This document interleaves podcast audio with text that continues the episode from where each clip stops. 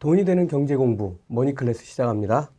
어, 오늘은 IT 사용 설명서란 책을 내신 어, 김지현 작가님 모셨습니다.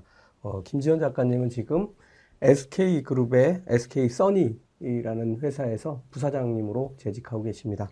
어, 우리가 사실 투자하다 보면 어, 제일 어려운 것들이 그, 그 우리가 기술을 이해하지 못하는 데서 나오는 뭐 이런 좀 어, 아주 안타깝지만 어, 우리가 공부를 덜해서 생기는 이런 문제들이 있습니다. 어, 뭐 저희 오늘 모시게 돼서 영광이고요. 아유 반갑습니다. 예, 오늘 좀 이런 우리 투자자들이 가지고 있는 어려움들을 좀 음. 쉽게 설명해 주시면 어, 오늘 좀 네, 감사하겠습니다. 그러겠습니다. 네. 어, 제가 이 책 읽어봤는데요. IT 사용 설명서. 뭐 정말 기, 본적인 것들부터 어, 뭐 5G, 메타버스까지 뭐 예. 자세히 설명을 해 주셨는데, 네. 어, 이런 책, 이 책은 왜 쓰시게 되신 거예요? 음, 지금 대표님 말씀한 거하고도 연결돼 있는 것 같아요. 네. 사실 우리 2010년대 이후에 특히나 모바일 즉 스마트폰과 함께 네. 인터넷 또 온라인 디지털과 뗄래야 뗄 수 없는 일상이 된 것 같아요. 네. 우리 삶 속에서도 디지털 얼마나 많이 씁니까?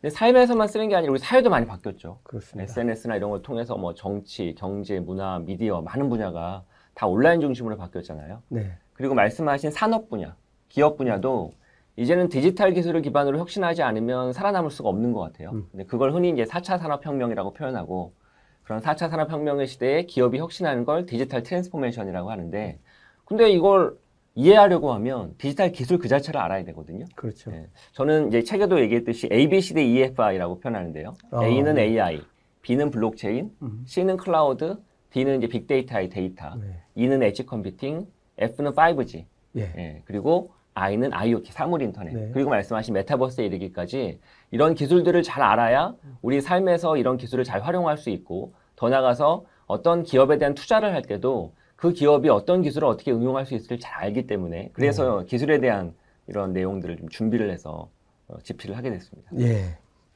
어, 2020년대 들어서서, 어, 이, 뭐, 갑자기 팬데믹이라는 이런 충격적인 상황을, 어, 맞게 되면서 IT 분야에도 이제 흐름이 확 바뀌어 버린, 어, 그런 느낌이 듭니다. 어, 이런 변화의 흐름에서 중요한 요소들이 어떤 것들이 있습니까? 변화의 흐름을 이해할 땐 어려울 거 없어요. 그냥 우리 일상의 변화를 우리가 직접 느끼고 있기 때문에 우리 삶을 돌아보면 됩니다. 네. 코로나 이전에 대비해서 우리 삶의 가장 큰 변화는 사회적 거리두기. 네. 사회적 거리두기로 인해서 재택근무, 재택 수업, 재택 교육 이런 것들이 늘어났잖아요. 네. 심지어 요즘에 영화관도 안 가고 다 넷플릭스로 영화를 보니까 그렇죠. 예.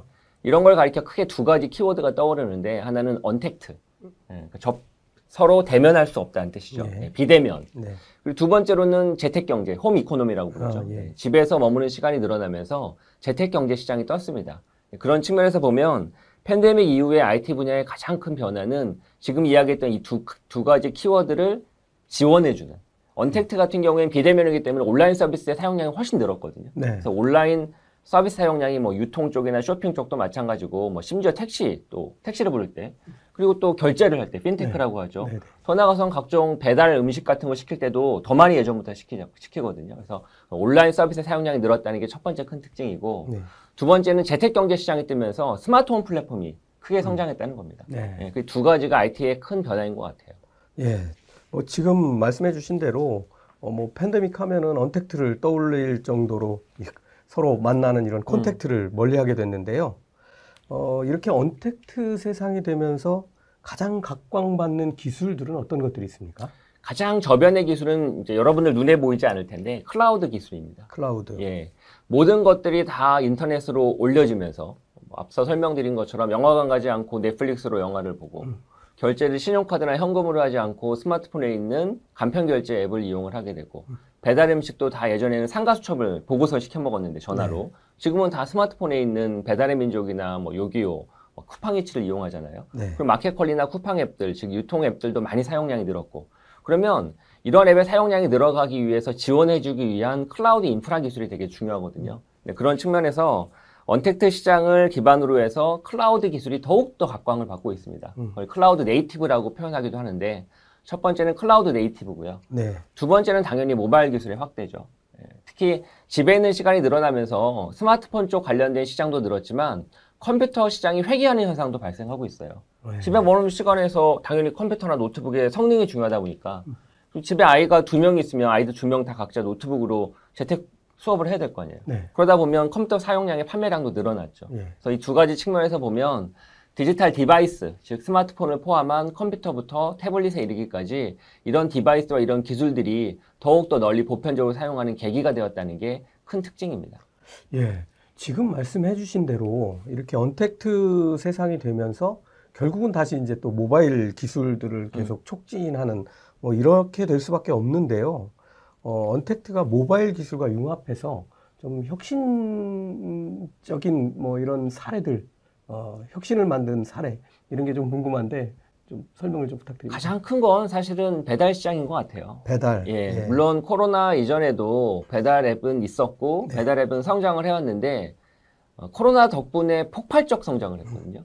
제가 알기로 한 두 배 이상이에요. 네. 뭐 일례를 들면 어, 스마트폰 이전, 네. 그러니까 2010년대 이전이죠. 그 당시만 해도 우리가 음식 배달 시켜 먹을 때 상가수첩 이용해가지고 전화 걸었거든요. 전화 걸죠. 그렇죠. 그게 연간 대충 이 통계 자료마다 좀 다른데 대충 연간 한국 사람이 저녁에 시켜 먹는 야식 시장의 규모가 한 10조예요. 와, 예, 뭐 치킨, 뭐 짜장면 다 포함해가지고. 근데 코로나와 만나면서 안 시켜 먹던 사람도 시켜 먹고, 네. 시켜 먹던 사람은 더 시켜 먹고, 심지어는 안 시키던 음식까지도 시켜 먹잖아요. 네. 예전에 레스토랑에서 음식 같은 것들 배달 안 했거든요. 그렇죠. 요즘에는 뭐 사회적 거리두기로 손님이 없는데 어떻게 안 할 수가 있겠어요. 그러다 보니까 폭발적으로 늘어서 그 시장 규모가 20조가 넘었습니다. 음. 아니 인구가 두 배가 는 것도 아니고 우리의 수입이 두 배가 는 것도 아닌데 네. 배달 시장 규모가 두 배가 늘었다고요. 음. 그것은 단순히 코로나로 인한 것도 물론 있겠지만 더 큰 건 배달의 민족이나 쿠팡이츠처럼 스마트폰에서 손쉽게 배달을 시켜줄 수 있는 앱 덕분이죠. 그런 면에서 보면 지금 말씀하신 것처럼 코로나 때문에 언택트 때문에 더욱더 폭발적으로 모바일 시장에서 주목을 받고 성장한 것들은 배달 앱 서비스가 아닐까 싶고 네. 그런 것들은 그 외에도 많죠. 뭐 택시를 부르는 앱부터 시작해서 스마트폰에 사용할 수 있는 앱들의 사용량이 코로나 이전보다 훨씬 더 증가했습니다. 네. 알겠습니다. 방향을 조금 돌려보겠습니다. 어, 우리가 뭐 간편 결제 하면은 역사적으로 대표적이었던 것이 2000년 이전에 어, 지금 테슬라 CEO인 일론 머스크가 어, 만들었던 페이팔 전신 X.com이 떠오르는데요. 네. 이렇게 간편 결제 시장이 확장되는 이유, 지금도 뭐 어느 정도 설명해 주셨지만, 어, 저도 간편 결제 많이 쓰고는 있는데, 어, 이게 뭐 편- 단순하게 편해서 뭐 이것만은 아닌 것 같아요. 어, 다른 이유들도 좀 설명을 해 주시죠. 두 가지 이유가 있다고 봐요. 첫 번째는 편하다는 걸 조금 더 분석할 필요가 있는데 네. 뭐가 편하냐 이거죠. 네. 편한 건 첫 번째 속도입니다. 예, 속도. 어, 엄청 빨라졌거든요. 네.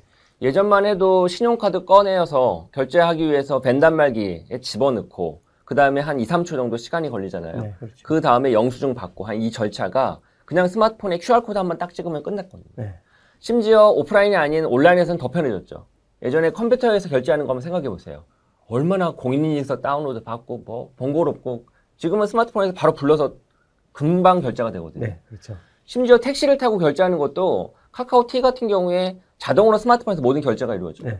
아까 잠시 예를 들었던 배달의 민족만 해도 예전에는 전화를 걸고 저 신용카드로 결제할 거니까 좀 단말기 좀 갖다 주세요. 이렇게 여러 가지 번거로운 작업들이 필요했는데 자동 결제가 되거든요. 네. 그래서 편리하다는 의, 그 의미의 이면에는 속도 속. 그리고 또 기록 모든 게 기록되니까 그렇죠. 네. 영수증 확인도 쉽거든요. 아 내가 그저께 뭐, 뭐 먹었더라? 어떤 택시 탔더라? 이런 정보를 다 알 수 있거든요. 네. 그런 측면이 첫 번째가 있고요. 두 번째는 비즈니스 경제적인 측면이 있습니다. 예.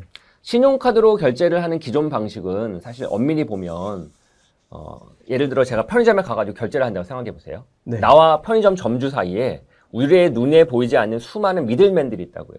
예를 들면 VAN단말기가 있죠. 네. 예. VAN단말기에 카드를 꽂게 되면 그 뒷단에는 이 back-end 쪽에 페이게이트라는 회사가 있어요. 네. 신용카드하고 연결해주는 PG사가 회사. 있죠. 네, 맞습니다. PG사. 예. 그리고 신용카드사가 있죠. 네. 그리고 은행이 있습니다. 그렇죠. 그래서 실제 눈에 보이지 않는 네 군데의 미들맨들이 있는 거죠. 그냥 존재하지 않아요. 이들이 존재함으로 인해서 결국 수수료를 챙겨가거든요. 그렇죠. 예. 그러면 점주 입장에서는 상당히 불쾌한 일이죠. 예. 결제를 하고도 당장 돈을 입금받는 것도 아니고 한 1, 2개월 기다려야 되거든요. 심지어 수수료까지 떼가. 그런데 간편 결제, 물론 한국의 간편 결제는 중국에 있는 알리페이나 뭐 텐센트페이처럼 완벽하게 기존 금융을 대체하고 있지 못해서 수수료가 없지는 않아요. 네. 네, 하지만 점차 예, 예, 중국의 알리페이처럼 닮아갈 거고 그러면 중간 수수료가 사라지는 거고 더 중요한 건 중간에 미들맨들이 사라지는 겁니다. 그래서 두 번째 드리고 싶은 말씀은 점주 입장에선 상당히 경제적인 효용성이 생긴 거예요. 예. 따지고 보면 그 두 가지가 간편 결제 시장을 더욱더 키우고 있죠. 예. 뭐 사실 이 결제를 결제를 하는 쪽, 그다음에 또 그거를 활용하는 점주, 음. 뭐 그다음에 뭐 사용자들이 있는데 점주 입장에서는 사실 덩치가 작을수록 더 높은 수수료를 받아가잖아요. 그렇죠. 어, 그런 것들도 맞습니다. 보면은 참 어, 우리 간편 결제가 앞으로도 더 어, 많이 그런 문제들도 해결을 해야 될 것 같습니다. 근데 곰곰이 보면 그런 관점에서 보면 기존 전통 금융은 위협을 받고 있는 거예요. 핀테크 기업에. 특히 일 예를 들어 뭐 간편 결제 서비스를 제공하고 있지는 않지만 카카오뱅크 같은 경우 상장한 이후에 오히려 국내 1위 금융지주사인 KB금융보다 더 높은 기업 가치를 보이는 그렇죠. 이유가 바로 그런 네. 이유 때문이거든요. 예. 어, 지금 말씀해 주신 이 언택트 세상에서 가장 성공한 것 하나를 더 꼽으라면 어, 우리 아까 말씀해 주셨듯이 넷플릭스 보듯이 이렇게 온라인 콘텐츠를 어, 이렇게 손쉽게 소비하는 이런 거일 텐데요. 어, 이런 유튜브나 넷플릭스 같은 온라인 콘텐츠 기업의 성공 요소들을 따져보면 어떤 것들이 있을까요? 넷플릭스와 유튜브는 완전 다르긴 하거든요. 그렇죠. 넷플릭스는 이제 우리 흔히 ready-made content RMC라고 만들어진 컨텐츠를 잘 추천해가지고 보여주는 구조인 것이고 유튜브는 누구나 올릴 수 있으니까 영상을 그래서 약간 구조는 다르지만 저는 둘 다 성공 공식의 핵심은 content curation인 것 같아요. 그러니까 예를 들어 사람마다 다 각자 보고 싶어하는 내 구미에 맞는 입맛이 다 다르기 때문에 영상이 다 다르거든요. 근데 그 영상을 넷플릭스와 유튜브는 기가 막히게 잘 알아서 예. 우리한테 골라서 추천해주는 그 기술이 이들 서비스의 성공 요소가 아닐까 싶습니다. 어, 예. 그렇죠. 저도 제 콘텐츠를 제일 많이 보는데 밑에 달리는 것들이 다 제 콘텐츠예요. 그러니까 그게 그 기업들이 그런 content curation을 잘하기 위한 기본 구조는 결국 AI거든요. 네. 예, cloud에 있는 수많은 데이터를 수집을 해서 그걸 일일이 다 사람이 분석할 수 없다고요. 그렇죠. 고도의 AI가 각자 개성에 맞는 사람들이 만한 컨텐츠가 무엇인지를 기가 막히게 찾아서 알려줘야 되고, 어, 실수했어. 이게 내가 좋아하는 컨텐츠가 아니야. 라고 하면 바로 정정해서 AI가 또 똑똑해져야 되거든요. 예. 테슬라의 AI도 딱 그런 원리예요. 테슬라의 자율주행도 사람들이 운전하는 습관과 모든 데이터를 분석을 해서 자동으로 운전할 수 있는 기술들, 엔진들을 만드는 거거든요. 네. 그런 면에서 보면 앞으로 많은 기업들이 자동차 회사뿐만 아니라 콘텐트 미디어 기업들이 이러한 기술들 기반 하에 서비스를 계속 고도화해야 성장할 수 있고 생존할 수 있다고 생각합니다. 예. 자, 지금 이제 인공지능 말씀해 주셨는데요. 이번에는 서서히 파괴력을 키워가고 있는 인공지능 비서에 관해서 조금 더 듣고 싶습니다. 어, 지금 인공지능 비서가 어, 시장에 어떻게 파고들고 있고 또 앞으로 어떻게 다른 인공지능 비서들하고 융합해 갈지 뭐 그런 게 좀 궁금합니다. 네. 인공지능 비서라고 하면 사람의 말을 잘 알아듣고 사람이 말한 명령을 이해를 해서 그에 맞는 최적의 서비스를 자동으로 제공하는 것. 그게 인공지능 비서거든요. 네, 네. 그런 인공지능 비서는 어떤 형태로 제공하느냐? 어, 현재는 스마트 스피커라고 하는 형태와 스마트폰의 앱의 형태로 존재를 해요. 예. 그래서 예를 들면 어, 세계 최초로 개발한 게 아마존이라는 회사의 알렉사고요. 네. 그다음 구글은 OK 구글이라고 구글 어시스턴트라고 부르기도 하고요. 네. 그렇게 제공하고 있고 한국에서는 SK텔레콤의 누구, 그다음에 누구. 카카오와 또 네이버도 제공을 하고 있죠. 네. 예. 그리고 삼성전자도 빅스비로 제공하고 빅스비. 있습니다. 예. 여러 군데가 경쟁하고 있다고 보시면 돼요. 우선 이 첫 번째로는 동작 방식은 스마트폰 앱이나 스마트 스피커에서 내가 부르면 뭐 예를 들면 아마존은 알렉사라고 부르고 구글은 OK 구글이라고 부르고 카카오는 헤이 카카오 이렇게 부르거든요. 네. 예. 그렇게 부르면 그때 깨어나는 겁니다. 인공지능 비서가. 그리고 그때부터 귀를 쫑긋 열고 우리의 말을 자꾸 들어요. 그리고 아 이런 말을 했구나라고 인식을 하고 그에 맞는 서비스를 제공하는 게 동작 방식이죠. 네. 예. 중요한 기술은 두 가지예요. 첫 번째 잘 알아들어야 되고요. 네. 예, 첫 번째 잘 알아들어야 돼요. 예. 쓸데없이 부르지도 않았는데 깨어나면 안 되고 불렀는데 내 말을 잘 못 알아들으면 안 되겠죠. 잘 네. 알아들어야 되고요. 두 번째는 알아들은 걸 가지고 나한테 뭔가 제공을 해주려면 자기가 가지고 있는 게 많아야 돼요. 컨텐츠와 서비스가. 음. 예. 그런 측면에서 보면 이미 인터넷에서 온라인에서 서비스를 많이 제공하고 있는 구글이나 네. 뭐 카카오나 네이버 같은 회사가 성장 가능성은 높죠. 반면에 삼성전자나 뭐 SKT나 이런 회사는 그런 서비스나 컨텐츠를 많이 가지고 있지는 않거든요. 그렇죠. 예, 그- 하지만 기술 저변은 있죠. 고객들과의 접점은 많으니까. 그래서 그 경쟁 구도하에 지금 열심히 싸우고 있다라고 보면 이 시장을 이해할 수 있을 겁니다. 네. 근데 앞으로는 인공지능 비서를 이용해서 많은 걸 할 수 있을 거예요. 저만 해도 사실 5년 전부터 인공지능 비서를 이용을 하고 있거든요. 어. 제 집, 집에서 OK 구글을 호출을 하면 어, 궁금한 거, 예를 들면 날씨, 그다음에 증권 정보, 네. 주식 정보, 그리고 최근 뉴스. 심지어는 미국 같은 경우에 알렉사를 호출해서 아마존에 내가 주문한 상품이 어디쯤 배송되는지도 알 수 있고요. 예. 예, 그리고 엊그저께 주문했던 우유를 다시 또 쇼핑을 할 수도 있고요. 예. 예, 할수 있는 게 되게 많습니다. 네. 계속 커지고 있고요. 심지어 OK 구글 같은 경우, 즉 구글 같은 경우에는 집에 있는 카메라하고도 연결되고 음. TV하고도 연결돼요. 그래서 TV를 껐다 켰다 뭐 볼륨을 조절할 수도 있고요. 심지어 카메라에 비춰지는 영상을 내 TV에서 송출할 수도 있고요. 그래서 다양한 기능을 가지고 있는데 앞으로 인공지능 비서들이 서로 어떤 연관관계를 가져갈까? 저는 승자 독식, 위너 테이크 올이라고 봐요. 어. 예, 인터넷 기업의 성공 공식은 승자가 다 독식합니다. 구글 검색, 메신저, 카카오, SNS, 페이스북과 인스타그램 하나만 쓰잖아요. 여러 개 잘 안 쓰거든요. 네. 한 70% 80% 이상이 하나만 써요. 인공지능 비서도 그렇게 될 거고 그러면 지금 제가 언급했던 서비스 중에서 향후 3, 4년 안에 위너가 탄생하겠죠. 그 위너가 당연히 승자가 될 것이고 네이버가 그랬던 것처럼 카카오가 그랬던 것처럼 그 시장에서 승자가 되면 당연히 어마어마한 기업 가치가 형성되겠죠.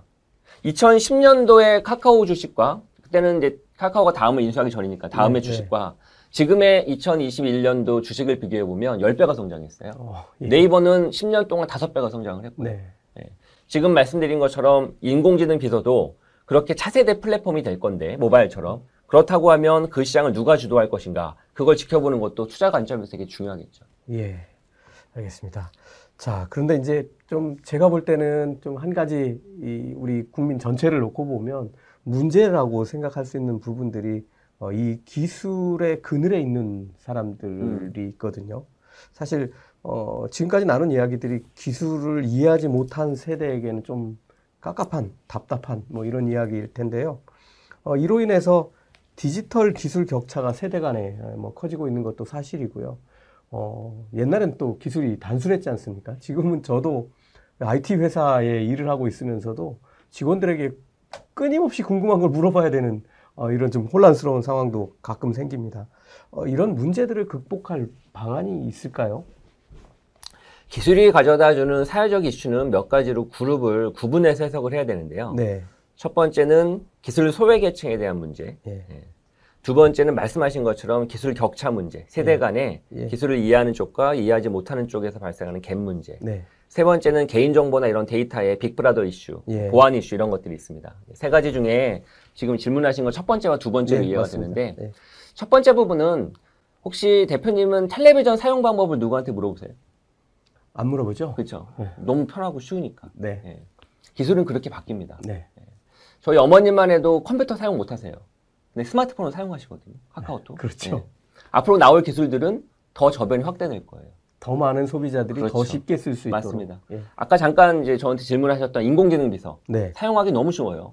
그거는 뭐 눈에 보이고 뭐 이렇게 누르는 게 아니거든요. 말하면 그냥 알아듣고 사람처럼 얘기해 주는 거니까. 친구 이름 부르듯이 맞습니다. 불러서 맞습니다. 주문하면 되는 네. 거죠. 기술의 궁극적 지향점은 쉬운 거예요. 네. 그걸 유비쿼터스라고 부르기도 하고 네. 그런 측면에서 보면 기술은 갈수록 쉬워지기 때문에 그런 걱정은 안 해도 된다. 네. 첫 번째고요. 두 번째, 그럼에도 기술을 그냥 사용하는 게 아니라 기술을 이해를 하고 그걸 이용을 해서 돈을 벌거나 투자를 하거나 회사의 사업을 혁신할 때는 기술을 배워야죠. 그렇죠. 근데 거기서 격차는 생겨요. 기술을 잘 이해하는 그룹과 이해하지 못하는 그룹. 꼭 그런 관점이 아니라 다른 관점에서 예를 들면 지금 10대 MZ세대하고 기존 40대 이상하고는 근본적으로 다른 게 뭐냐면 40대 이상은 디지털이 등장하기 이전에 태어났고요. 그렇죠. 예. MZ세대 이- 이전은 디지털 기술이 등장한 다음에 태어났어요. 이걸 다른 말로 표현하면 뼛속에 디지털 DNA가 들어가 있어요. 네. 예, 뱃속에서부터 디지털을 알고 태어났거든요. 그래서 디지털을 너무 잘 이해해요. 네. 배울 필요도 없어요. 근데 40대 이상은 그렇지는 않거든요.